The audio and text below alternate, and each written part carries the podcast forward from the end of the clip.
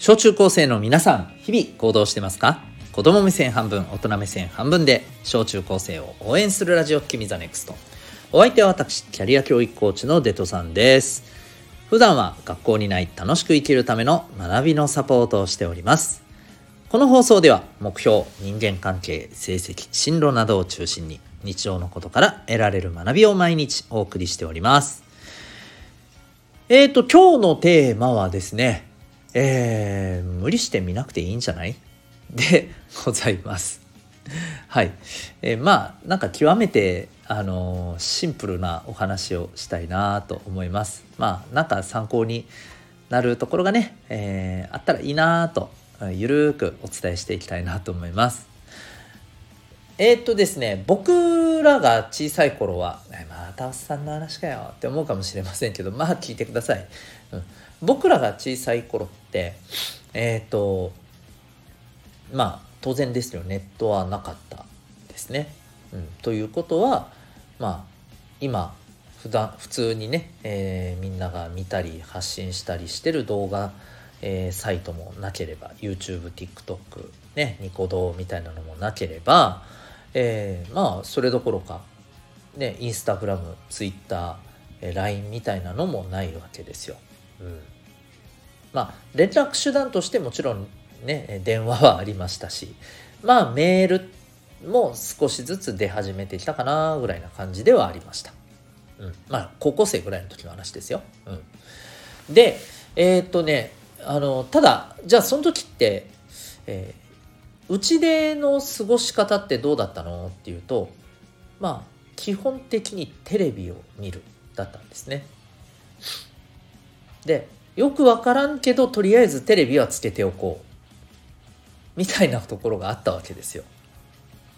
うん。これ聞いてどう思います？なんか似てるところあるなって思いません？はい。で、まあ一旦ちょっと置いといて話を進めますよ。えー、それからですね、えっ、ー、と、テレビ、まあもちろんこれもね、見る人見ない人いたとは思うんですけれども、まあ割とね、頑張って見ている人多かったんですよ。理由は何か、うん。まあ、学校に行くとですね昨日の夜のあれ見た？昨日の夜のドラマ何々見た、ね、漫画漫画アニメ何々見た？まあこういう話がもう200%出てくるわけです。でこれで盛り上がるわけです。当然のことながら見てない人は何のこっちゃいな話なわけですよね。でやっぱりこうあのそれで話についていけない自分っていうのがやっぱちょっとあるわけですよ。うん、だからまあ頑張ってみるんですよね。なんか似てると思いません？はい。まあ置いといてもう少し話し続けますよ。で僕らがですね大体小学生そうだなまあ4年生34年生ぐらいになったあたりですかね。えー、ファミコンが出てきたんです。ファミコン知ってますかね？はい。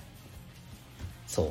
あのねうちでゲームをするっていうのがまあこう当たり前になっていく世の中の、まあ、流れを作った、ね、大きないわゆるあの、えー、ゲームのハードですよね、うん、そう。まあ、今で言うと、えー、任天堂スイッチとかねそういうものになると思ったらいいと思います。Wii とかね、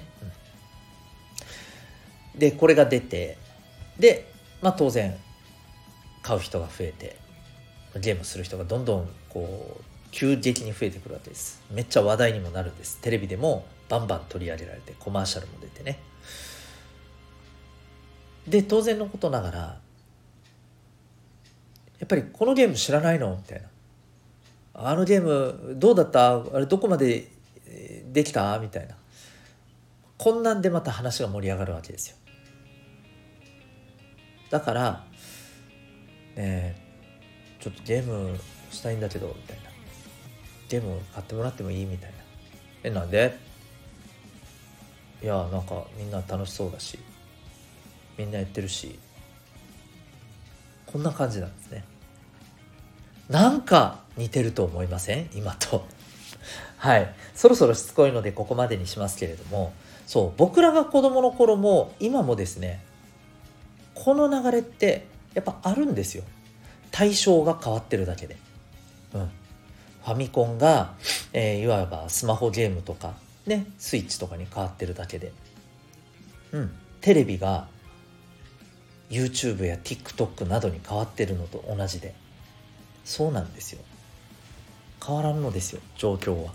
うん、でやっぱりここで、えー、結構みんなを悩ましている。まあみんなが悩んでるわけではないんでしょうけど、えー、多くの方を悩ませているであろうっていうのがついていけないから見なきゃやらなきゃなんですね。いやちょっと待てと。本当にそれあんたやりたいの？みたいなね。感じですよ。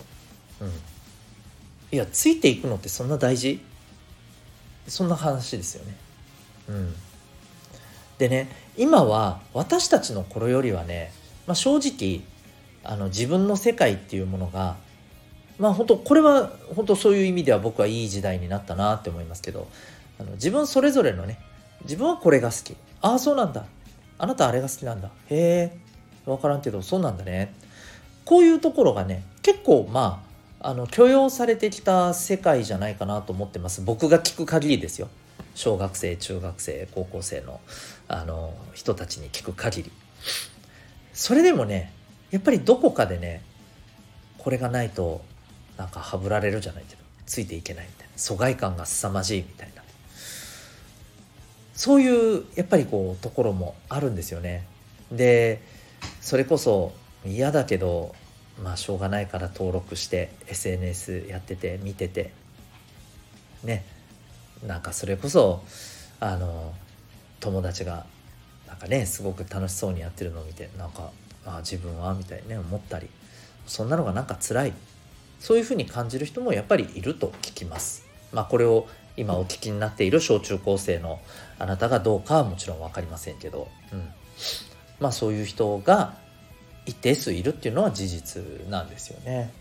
でそういうことを考えた時にですねやっぱり僕は言いたいんですよ。いや本当に見たいですかみたいな。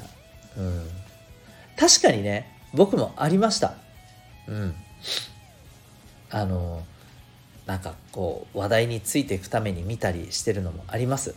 うん、まあもっと言えばさ、えー、今でもさやっぱりあのいろんな、えーと、小中高生の方のサポートをしていく中でさやっぱりこうねあの私もそういうのを情報として知るっていう意味も含めてやっぱりリサーチ的な意味合いも含めてね見たりするものってありますよ。当然あります。だからそれ自体を否定はしません。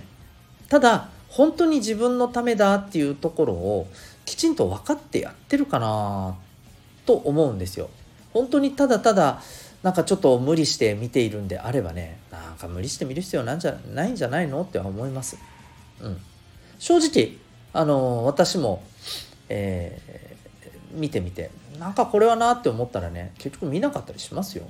見なかったりしますよって言うとちょっとぶっきらぼうで申し訳ないけどあなんかいやちょっと、いいかなと思ったらねまあ申し訳ないあの進めてくれた人には申し訳ないけどね途中で、えー、やめたりっていうのもまああったりします。うん、ですんでねあのー、無理して見る必要はないっていうのはまあ今も昔も一緒だよなとやっぱり思うんですよね。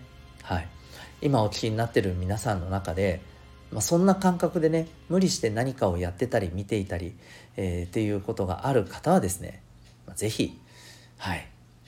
ちょっと考えてみてはどうでしょうか。無理して見る必要はないんじゃないでしょうかというのが今日の僕のメッセージでございます。ということで今日はですね、えー、無理して見なくていいんじゃないというテーマでお送りいたしました。あなたは今日この放送を聞いてどんな行動を起こしますか？それではまた明日学びようき一日を